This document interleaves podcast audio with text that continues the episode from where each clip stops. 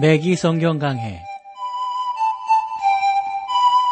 스루 더 바이블 제공으로 창세기부터 요한계시록까지 강해한 매기 목사님의 강해 설교를 보내드리는 매기 성경강회, 오늘도 목동제일교회 김성근 목사님께서 말씀을 전해주시겠습니다.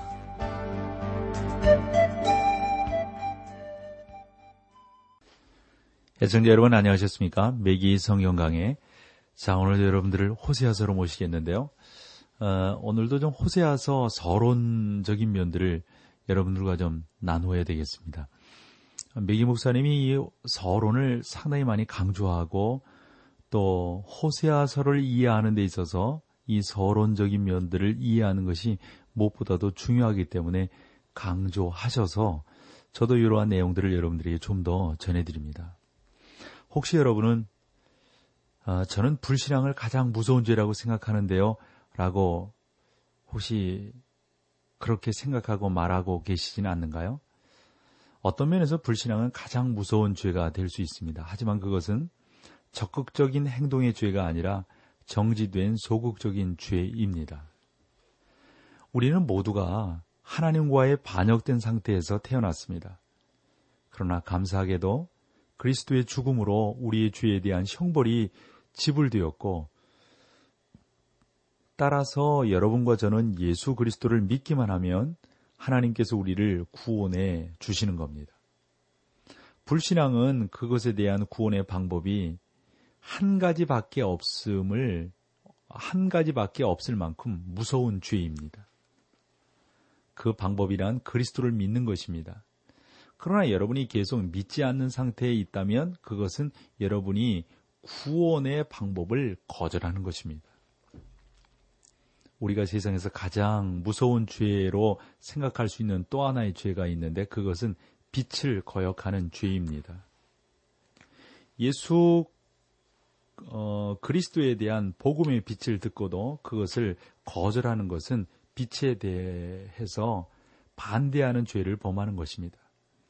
솔직히 말씀드려서 저는 복음을 계속해서 듣지만 그것을 거절하는 교회만 다니는 사람보다 아프리카 정글에서 우상을 숭배하다가도 복음을 받아들인 진정한 신자로 하나님의 심판대 앞에 서는 것이 훨씬 더 유익하고 아름답다라고 생각합니다.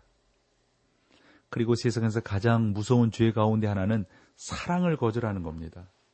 이것은 다른 어떤 것보다도 하나님 앞에서 우리가 다시 한번 해결받아야 될 것입니다.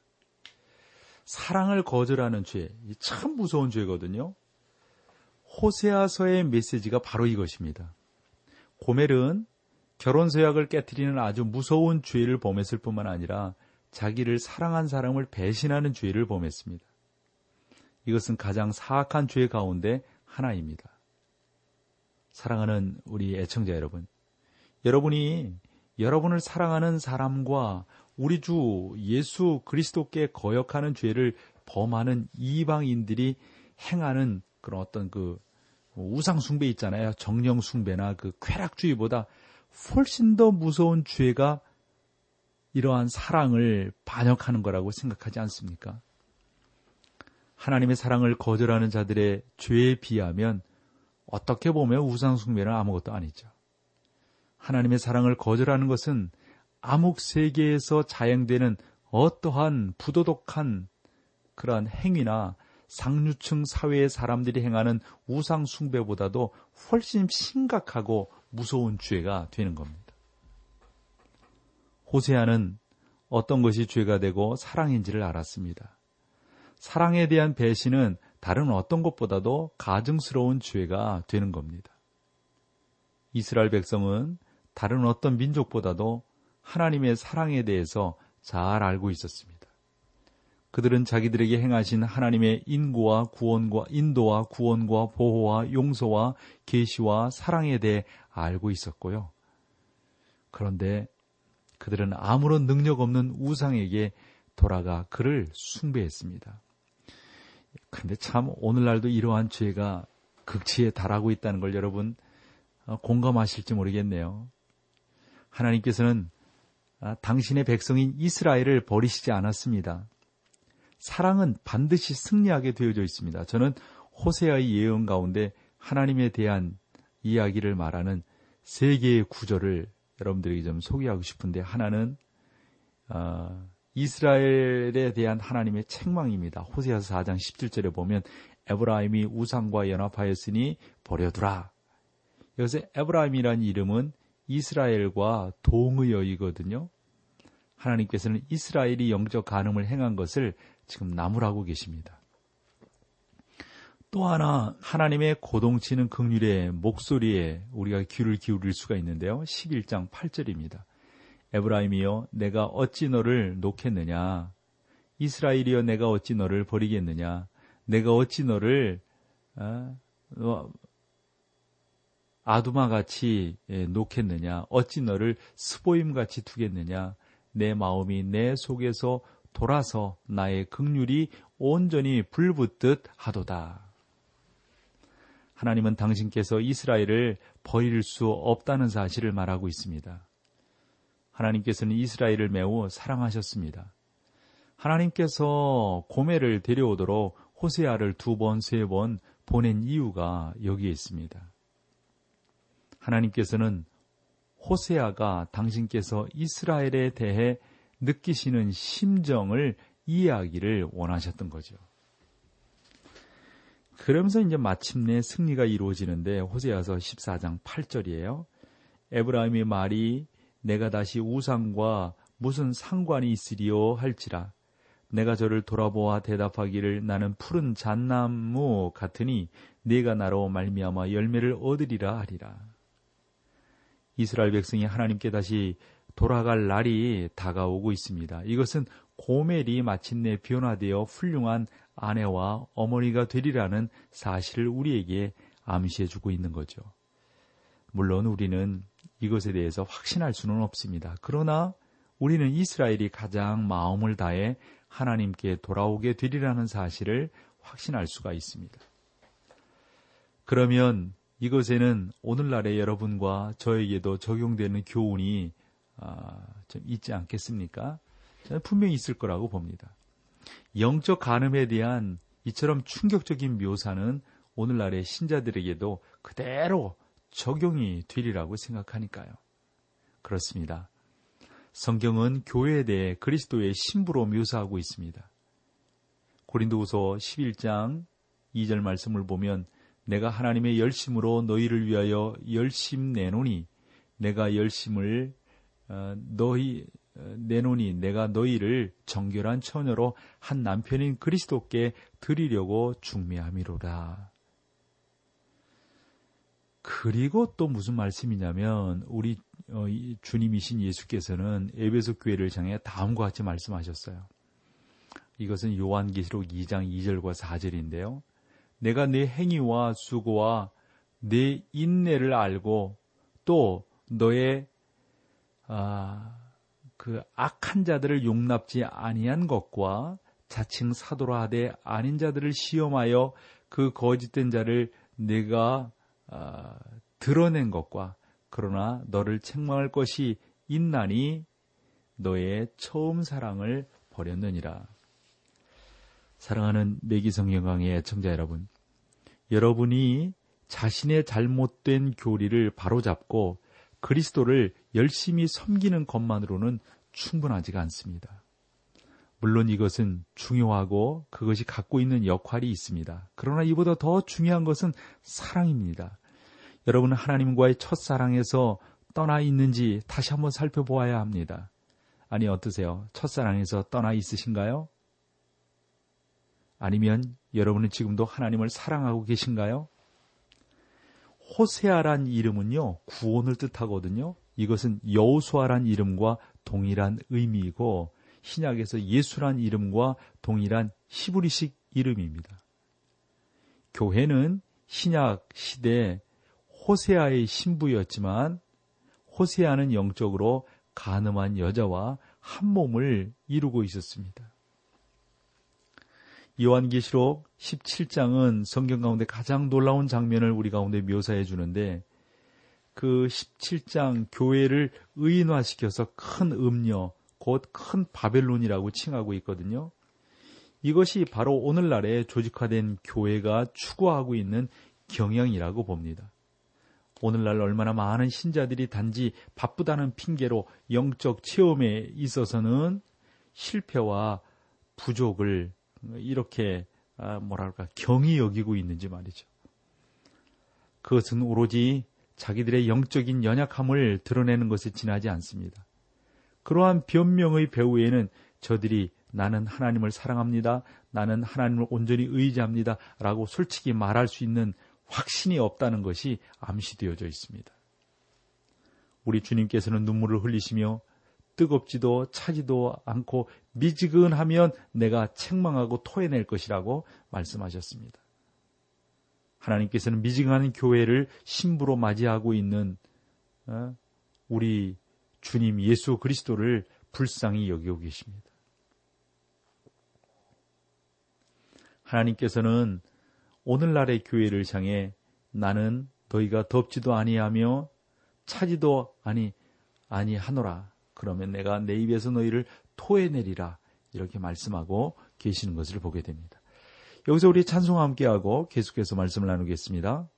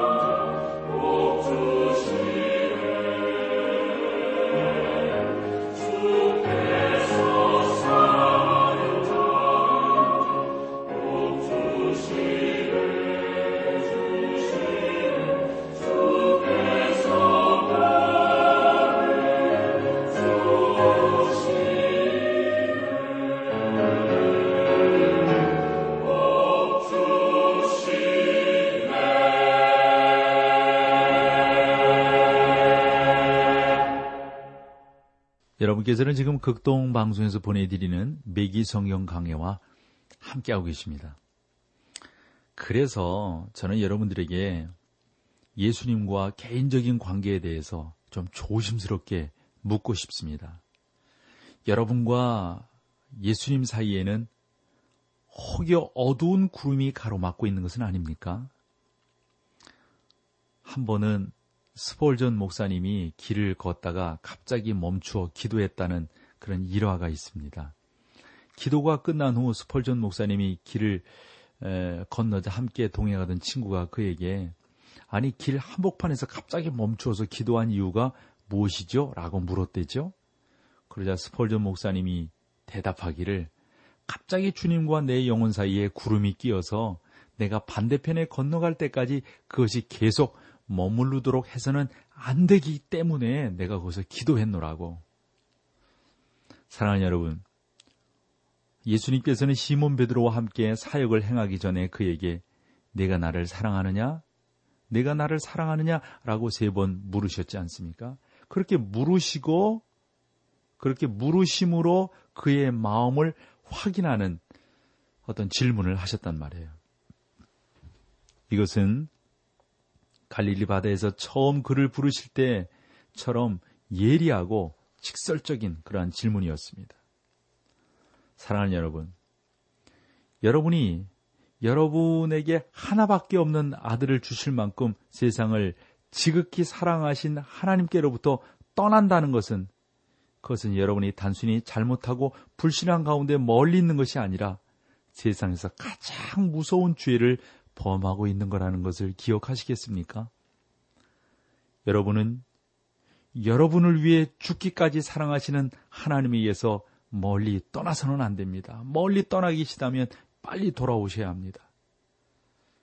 그러므로 여러분, 이 하나님의 사랑을 배반하고 이 하나님의 사랑에서 떠났다고 하는 것만큼 더 큰 죄가 없다고 강조한 이유를 아시겠어요?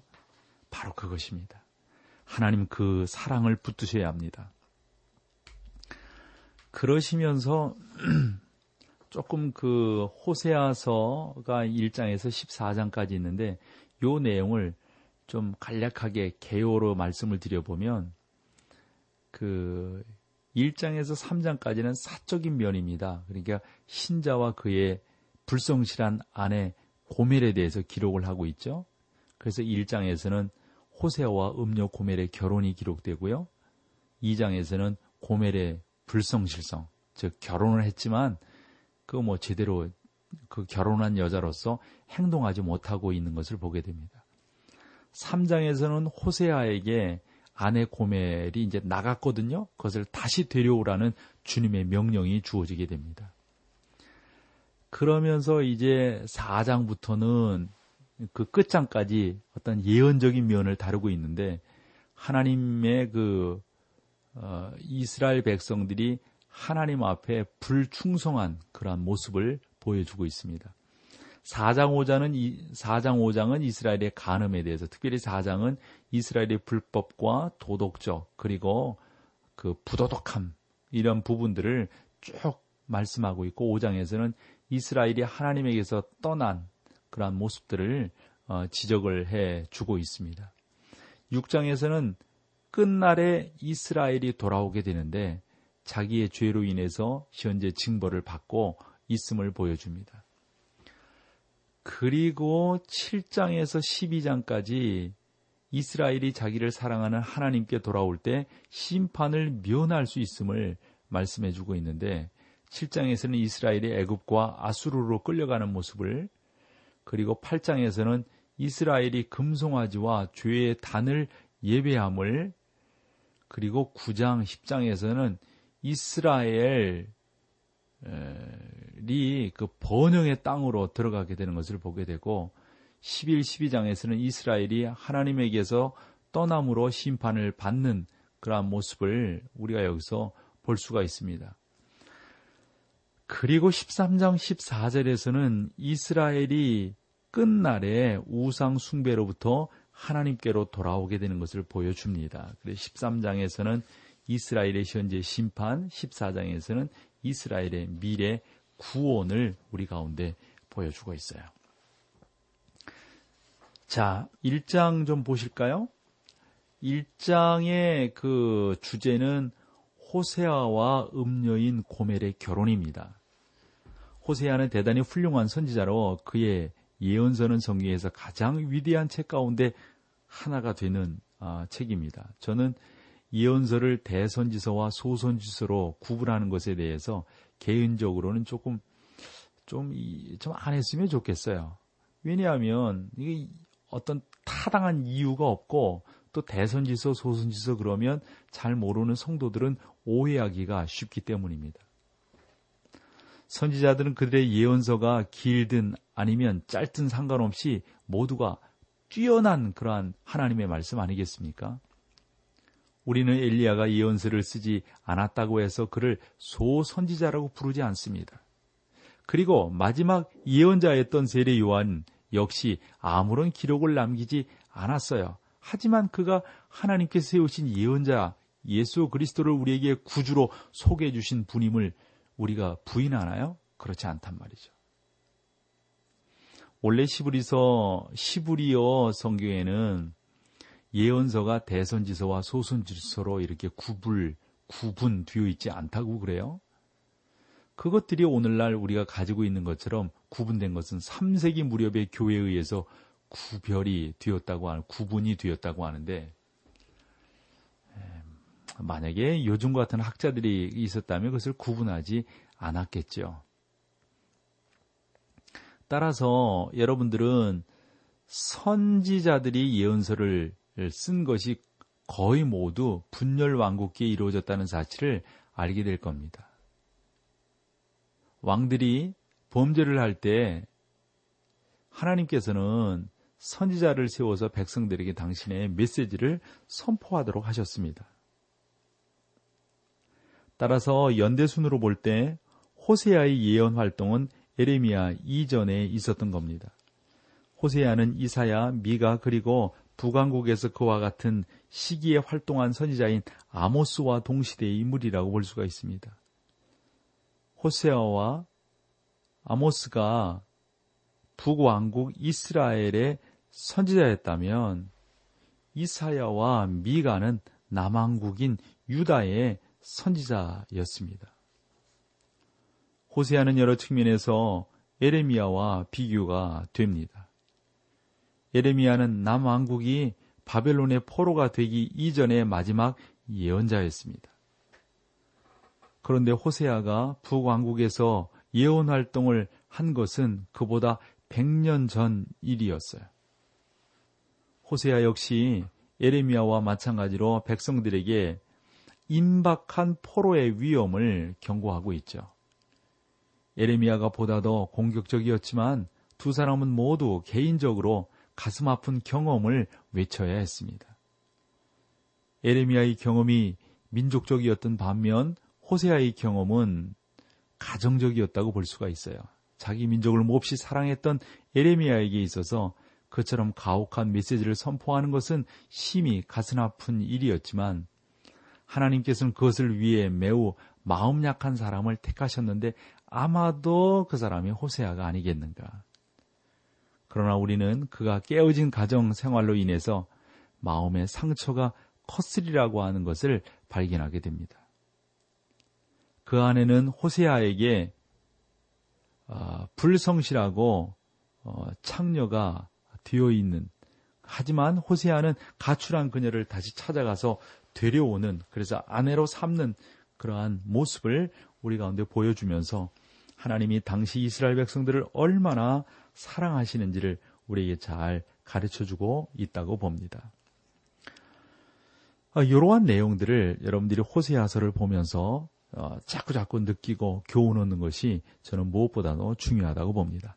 자, 오늘 여기까지 하고요. 다음 시간에는 호세아서 본문으로 여러분들을 모시도록 하겠습니다. 함께해 주셔서 고맙습니다.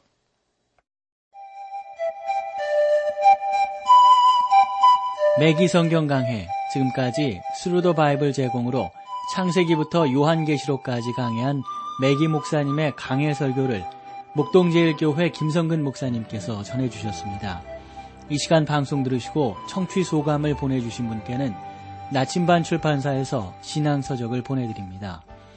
청취 소감을 남겨주실 분들은 극동방송 홈페이지 매기 성경강회로 들어오셔서 사연을 남겨주시거나 문자로 참여하실 분들은 한 통에 50원의 유료 문자 샵 1069, 샵 1069번으로 보내주시기 바랍니다.